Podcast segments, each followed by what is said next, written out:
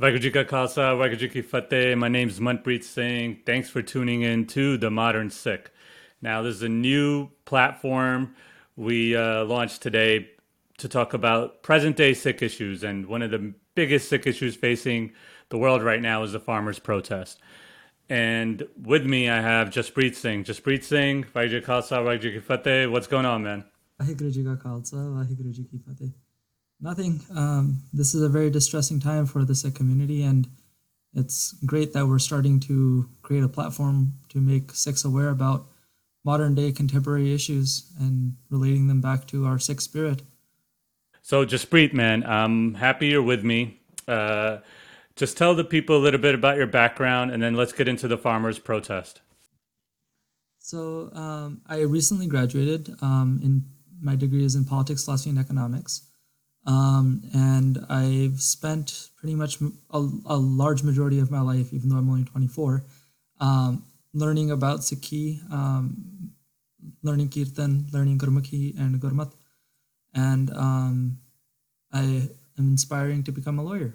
So I know you researched about the farmers' protest a lot let's start with a little i know everyone probably googled it and they know about msps they know about all these little things and why farmers are out there but just give me like a quick hit on why are people on the streets like what i mean you wrote about this a little so what's happening? Like why are they really protesting? What changed in what they were doing business before and what changed after these laws? First thing that we need to recognize and acknowledge is that um, agriculture, by constitutional right, is a state issue, not a federal issue in terms of the Indian Constitution. So when agriculture gets involved, um, the Mandi system has been uh, given authority to run state by state.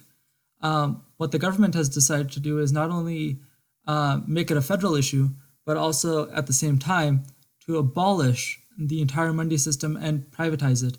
And obviously, that uh, abolishment isn't written into the laws, but it opens them up to the private sector.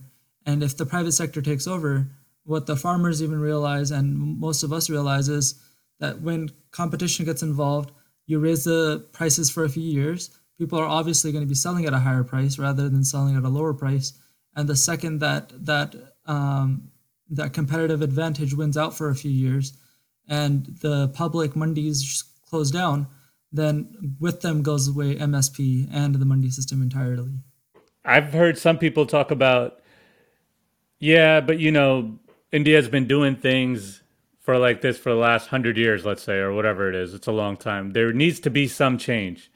So the proponents of this are like, there needs to be change. Maybe this is not good, but it's a step in the right direction. India's chief economist saying it's a step in the right direction, and you know, but we all know how how how those uh, economists are picked.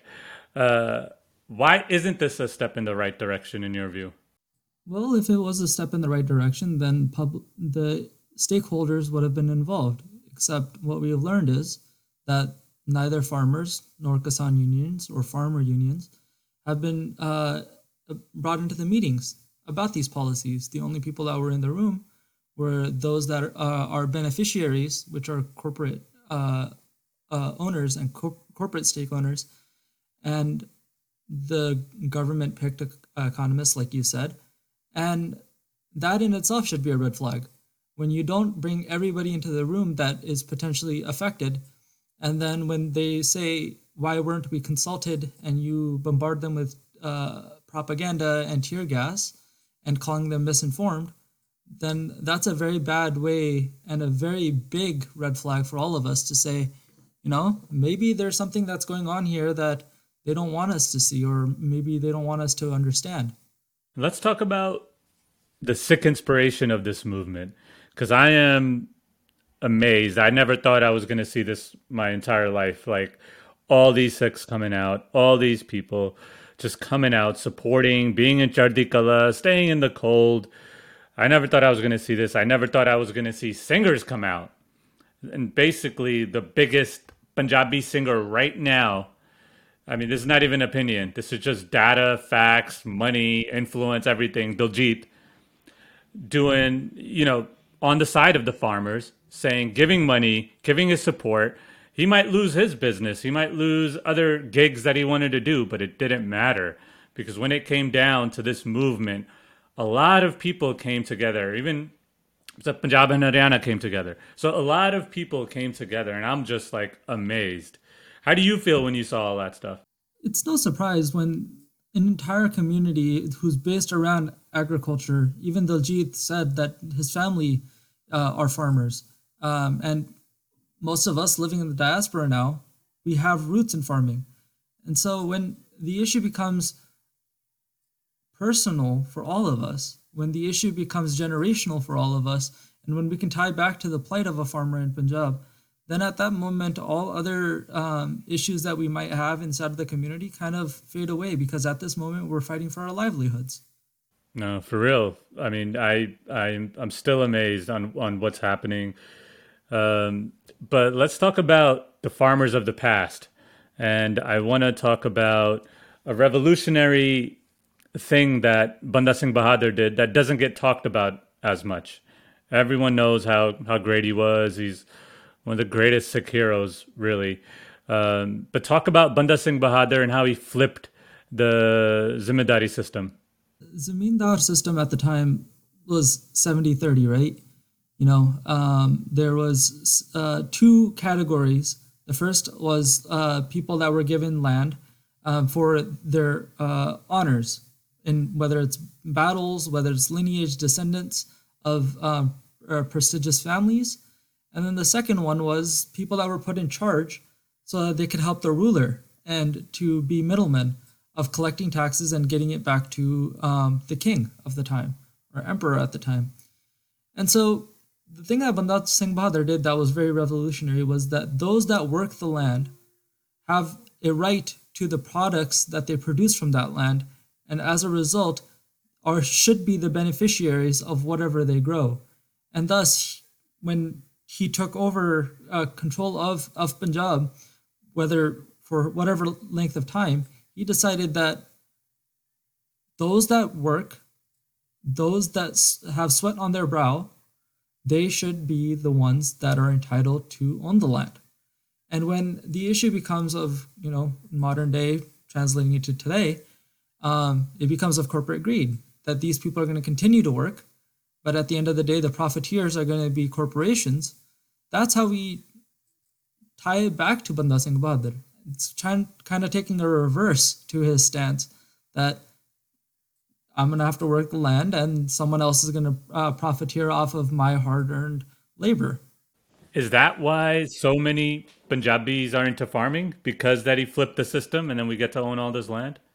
That's part of it, but the other thing is it's also by design. The Indian government, for a very long time, has tried to avoid um, expanding the ec- uh, economy of Punjab and trying to make us very, very dependent on agriculture for a very, very long time.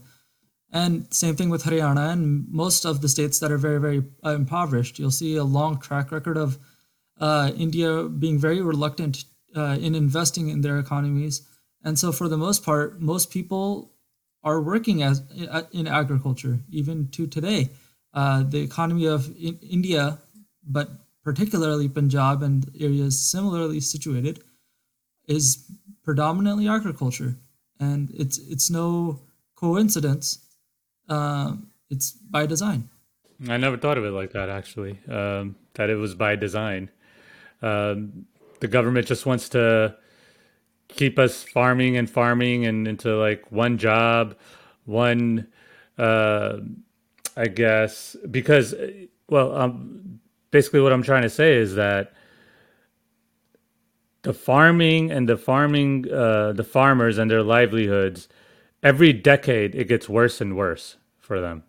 So uh, maybe it is by design that the government wants to keep us in that agricultural field and not other fields and not other job opportunities for the youth because you know once the youth goes uh, what is left? Exactly and so in if you look at what people are studying in punjab let's just take that for an example. They're studying computer science they're studying engineering they're trying to get out of the country because they're trying to move to the us australia canada wherever. But why is that? Why why is it that they can't find those jobs in punjab in india somewhere. It's not the lack of supply. It's not that they learn something different when they leave. It's that there's a lack of investment. There's lack of startup capital. There's a lack of loans. There's a lack of um, jazba, if you want to say it in Punjabi. Um, and on top of that, the, the second thing is if you look historically in the 1980s, India was having a, a food security issue. Um, there was famine. And what took place, and we probably both know this, and is really well documented, is a green revolution. And people herald Punjab at the time as the breadbasket of India because we quite literally saved the country from um, falling apart and uh, falling in on itself. And so when, and this is a larger conversation, but people keep mentioning fascist regime of India and keep comparing Modi to uh, Hindu a version of Hindu fascism, then we need to have the conversation about uh, India being treated like family and uh, every state having a function and the function that's been put in place for Haryana and Punjab and uh, the Dalits and the people of lower caste is that of farmers. All right, let's get back to the present day movement and what they're calling us and what they've always called us, what they've always treated us, because I am still amazed. And it's a very, it's a trigger word, you know, Khalistan, Khalistani. Um, they're all related back, terrorism. I remember when this first started, and one of the interviews, which I gave props to Deep Sidhu for, with the Barkha Dutt was like, oh, Bhindranwale was a terrorist, and Khalistan is like, you know, just like propaganda trigger words that just gets people. Um, so I was very disappointed in that, obviously. Um, why do you think? I mean, I know, and I think a lot of people know, but what's your view on Khalistan, Khalistani, and people coming out. There's people that are not Sikhs saying, if we're in this movement, I'm a Khalistani too, then if that's what you're calling these people, which I thought I would never see too in my entire existence, you know. The other day, Jazzy B said, he's like, if that's what they're calling me for this Khalistani, then I'm a Khalistani too. The thing is that the the label of Khalistan, we have to understand it from the roots of where it got popularity today, right? And that's from a speech of Baba Jarnail Singh. And in that speech, he says that the day that Darbar Sahib is attacked, the foundation stone of uh, Khalistan will be placed. He didn't say we're fighting for Khalistan. He said the day that we are provoked and attacked at our sanctum sanctorum is the day that that foundation stone will be placed. And it's worth noting that the entire fight before that was about agricultural rights. It's about agrarian rights. At the time, they're fighting for water rights, riparian rights, um, because the waters of Punjab were being uh, diverted other places uh, by SYL and other canals that were being built. And yet, Punjab was getting none of the none of the benefits of such movements. The electricity of Punjab, the hydroelectric energy of Punjab, none of those dam dams produce electricity goes to Punjab, and we don't get compensated for it either. So that's where the word finds its origin, right? In the modern day. Sure, we can talk about the history prior, but that's where it became famous. And it's worth noting that everything you said about uh, people that are not Sikhs calling themselves Khalistani, it's worth noting a lot of them live in Delhi and the reason that they started saying it was after they met Sikhs and Punjabis, they said, We were fearful because that's what the government has been telling us for the last 30 years. Why 30 years? Because that's when 1984 took place. That's when Sikhs were fighting for their independence. And what they said is, after we met them, um, and there's many stories, it's not just one, but they say, after we met them, it felt like we had met angels in human form. We met deities and that's a very big term coming from people that are uh, that otherwise have never met us, have never uh, uh, agreed with us, have, have never met us. Um, so obviously something is uh, uh, astro- can't think of the word now, but something very inspiring, something very miraculous is taking place in terms of how we're treating them. And on top of that, the most uh, inspiring video that I saw was of Delhi police officers with tears in their eyes saying, we're not willing to hit these people anymore. And many of them said, I'm fine losing my job, but I can't do this anymore. So that in itself is very telling and very indicative of uh, what you would want to call in the modern era, especially in the age of spin, who is right and who is wrong. Uh, that is very inspiring. Again, things, images that I thought I would never see in my lifetime. You know, 2020 was a crazy year. 2021 still continues. Yeah, man, Khalistan, Khalistani. It's just. Uh, I asked somebody who's uh, my neighbor the other day. He came over. We were having dinner, and he's like, and I'm like, um, you know, he's from Punjab, more closer to the Haryana side, and I was like, what do your friends? Because most of his friends are non-Sikh. I'm like, what do your friends hear when they hear the word Khalistani? Like, what what is what triggers? Uh, what thoughts trigger in them? And he said basically, uh, separate state that's all. That's all. The Khalistani separate state, separate state, separate like secession. You know, um, and I'm like, oh wow, and they're still afraid of that. They're like, it's gonna happen. You know, these things just don't happen anymore. you know, this is not 1600s.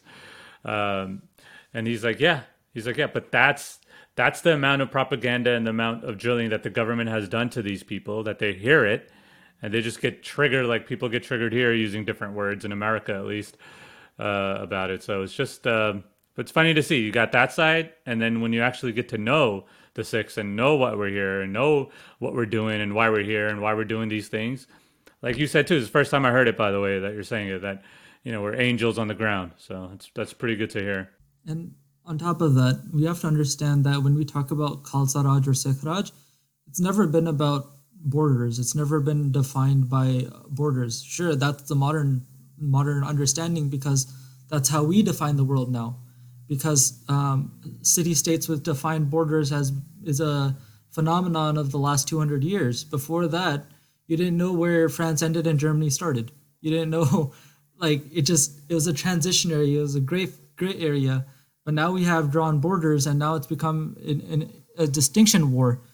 And Sikhs have always cared more about governance. Whether we live in the United States, whether we live in Punjab, whether we live in the rest of India, what, what do we care about? That um, ਨੀਚੀ ਹੁੰ ਨੀਚੇ ਅੰਦਰ ਨੀਚ ਜਾਤ ਨੀਚੀ ਹੂੰ ਅਤ ਨੀਚ that our, our fight is for the most poor and uh, disparaged of us. It's not about um, fighting for our own nationalism or a form of nationalism. Our fight has always been for those that cannot speak for themselves, the voiceless, the ones without the food. We want to feed them. That's our fight. As soon as I think people are actually realizing that, um, people in India are realizing it, people around the world are realizing it. The one name comes up is the Khalsa guy, Ravi Singh, and he's all over the place. And that guy is angel on earth. He's he's one of them. So, but which was which reminds me of something else when they were like, "We're having pizza." Pizza Langar is bad, and I'm like, really? You want pizza Langar now? We're feeding everybody. It's not just for the Sikhs too. You know, it's for anyone that's there. Foot massages are bad. Washing machines are bad because clean clothes. Yeah, it's it's crazy, crazy thoughts we're having. Um, but what other when you? Uh, I know everyone's disappointed in the Indian government, but what narrative are they spinning now that has you like, yo, man, what the hell's going on? The whole Nishan Sahib thing, the whole issue with Lal Killa the entire story around Deep Sidhu because it came back up today. Um, he was arrested last night, and the thing is that I'm my disappointment's not even just with the Indian government because this is their this is their motto. This is what they've been doing for the last 37 years and 37 years before that. Anybody that speaks out against them, they're put behind bars.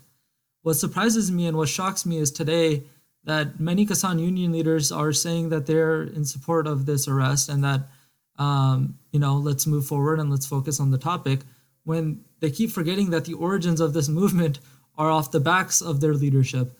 That when they got into the Delhi border, when they got to Tikri and they got to Singhu, that was off the leadership and the voices of Deep Sidhu and Lakha Sidhana, the two people that they have um, ostracized in this movement now. So it's it's like Sikhs in themselves and Kisans in themselves have a very short-term understanding of what is exactly taking place here. When you get rid of the movement of progression, when you get rid of the people talking about your roots, bringing in Sikh principles that have led to the langars, led to the the the ideas that have made us extraordinary, when you get rid of those voices, that in itself is very disappointing, right? Because it's easy to point at the evil and say, at least we're not them. But when you get rid of the voices that are doing some good work, raising awareness, um, and people start understanding, oh, Punjab's not urta, it's not drug addicted, and the youth is starting to raise up and rise up, off of whose back? Off of whose efforts is that happening? And somehow we're not willing to acknowledge that for the last at least two weeks almost. Yeah, it's disappointing what has happened to Deep Sidhu, you know, and my dad in the morning because I, you know, I'm on Twitter, so I get that news right away. My dad morning, I'm going downstairs for coffee. He's like, "Oh, Deep Sidhu da arrest ho gaya." I was like, "Hanji, hanji, pata, pata," you know. So it's just, uh, it's sad, man. I mean, yeah, this is how you kill movements. You know, this is how you scare people, um, and that's what's happening to us. Well, look, I won't go that far, right? My, my thing is, I don't want to uh, make someone a complete hero. People live in grays, and people have merits. People have demerits. That's uh, in Sikhi, the only person or the only beings that are infallible are Guru and uh, the divine. Everybody else is open to mistakes, right? So people want to label him one way or the other. People want to make this about uh, a polarity of you either think he's good or you're bad. You're with us or against us. And the thing is, that's a very dangerous place to live. That's a very dangerous narrative to set up because that's the Indian government narrative. The Sikh narrative has always been plurality. It's always been about different viewpoints, the the ability to come together and come up with the greatest idea based off of the diversity of color. We are the people that are of color. So why are we trying to become uniform and why are we willing to give up our individuality in order to appease a government who doesn't understand uh, what diversity actually means or looks like when it matters? So I'm with you on all that, but I also think movements need leaders. Movements need someone to latch on to. 84, we had a good leader. You know, 84, there was only one Baba. After he left, now you have thousands of Babas in Punjab, right? So I think we, I think we need a good leader. Um, I think they're all always good to live up to. Maybe it's strong that the movements will die, uh, that Disa movements die, but I do think that this is when people look like when I look at him, I'm like, oh, he's doing more than I'm doing and I get it. He's there. I'm here. Blah blah. But still, even if I was there, would I be doing this? I don't know. So it's just that uh, it's you know it's a very uh, you know I empathize like sympathize with him and I empathize with everyone. I'm like oh man. Um, you know, even if people live in the gray, you're taking the good people. You're taking the you're taking the good people. You know, so. Um, but where else you think now? Now, latest is Deep Sidhu's arrested. Okay, what are your thoughts? What are you optimistic about the movement? Movement stronger? Movement's okay? Movement's derailed? Like it's going to take a little bit of time to get on track. What are your thoughts on this? So, based off of history, I'm going to go off history, not my own opinion. Based off of history, there have been pivotal points that have defined every movement, including Banda Singh Bahadur. Many people argue that if he'd stayed in the South, uh, been more patient, the entire um, map of India would look different, right? That's his his critique.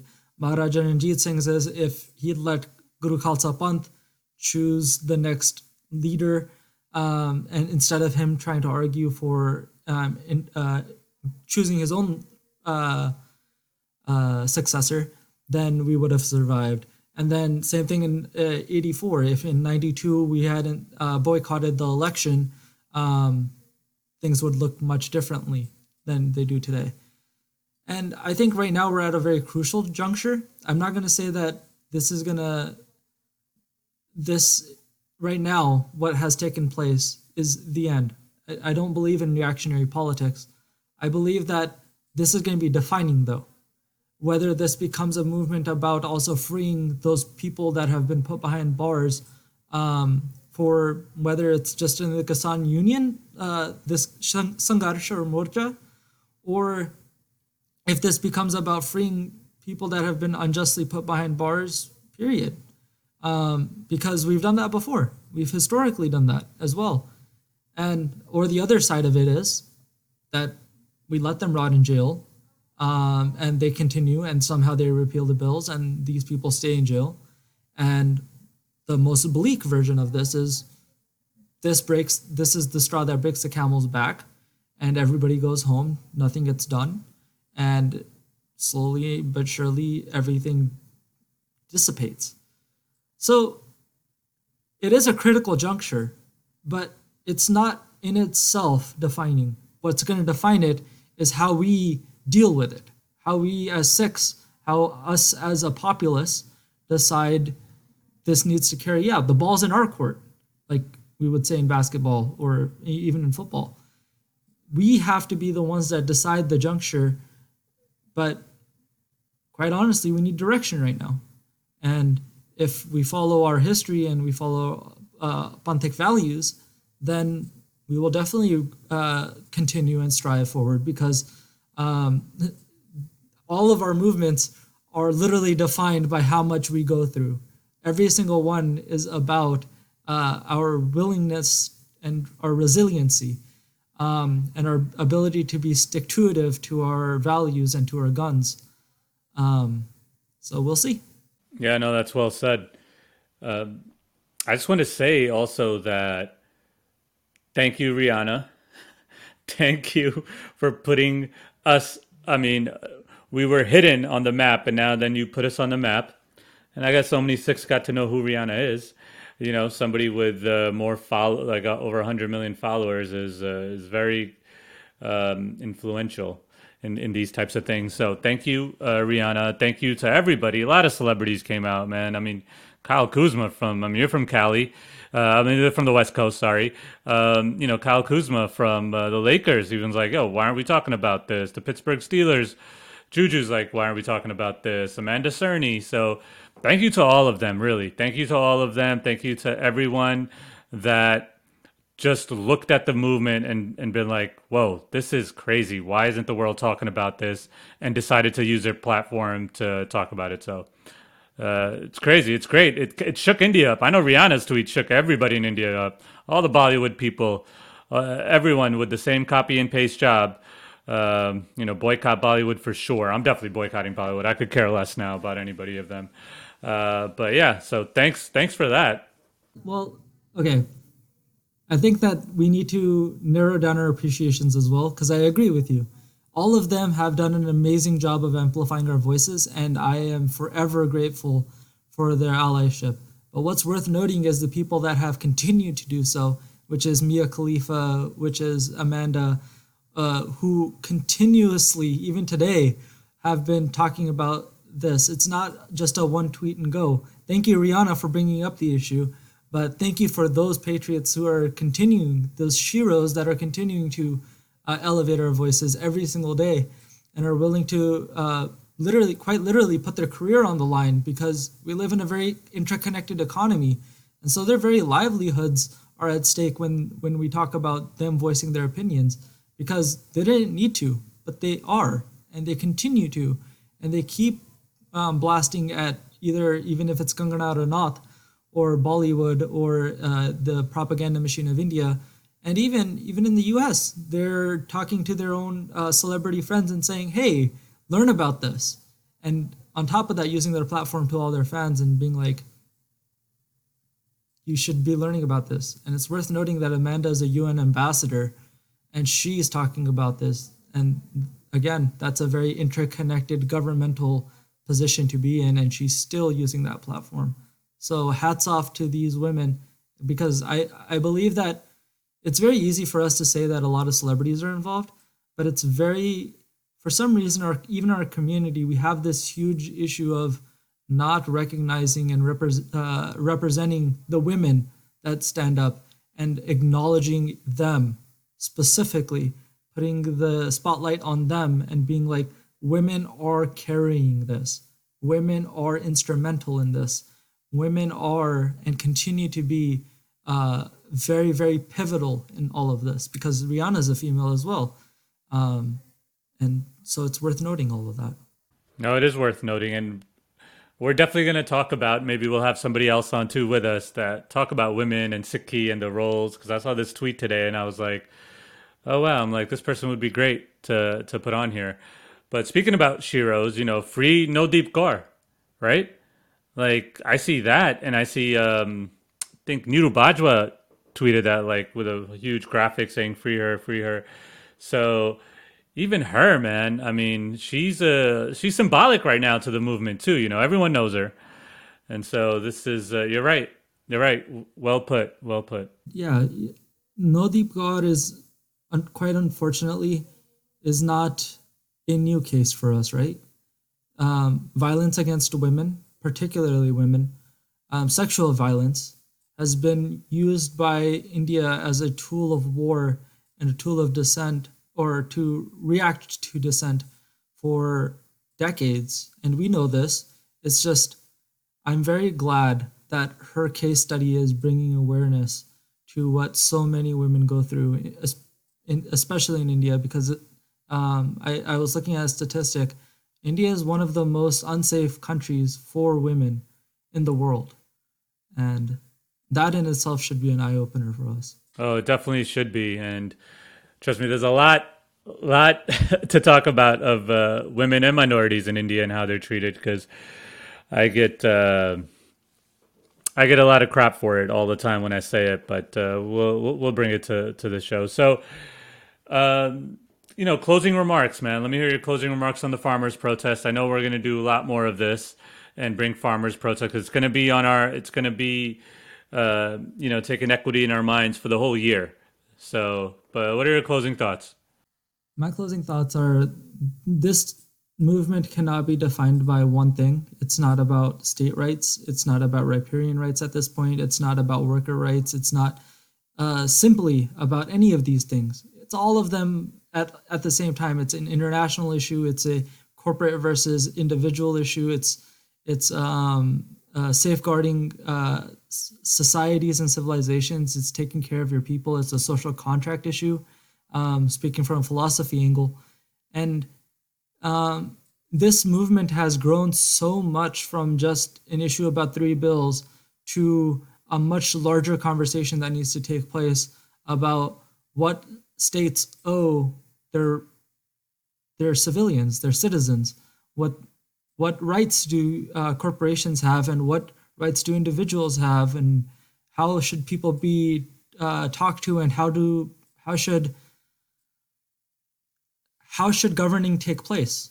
Who should be in the room? And all of these things have been coming into light, not even just because of this movement, but also worldwide, even in the US as we saw the inauguration coming, uh, we saw the world, especially conservatives, the people that weren't very happy with the results, uh, take issue with our election system. And so when the issue becomes about how tumultuous and how untrusting we are of our governments and how uh, unwilling we are to come to a table and discuss these things properly and respectfully, then this is just side effects of all of that. These are just unfortunate circumstances that people are put into because of our lack of either compassion, understanding, and basic human decency and patience. So I think we need to start understanding that this movement has become transformative and it's become defining not even just in terms of India's um, economic structure or society, but worldwide, because what took place when Trump took office, nationalism was on the rise across the world. Strongman politics became the the uh, trigger word for the entire uh, international community. And now everybody's looking at this and trying to figure out how this will pan out.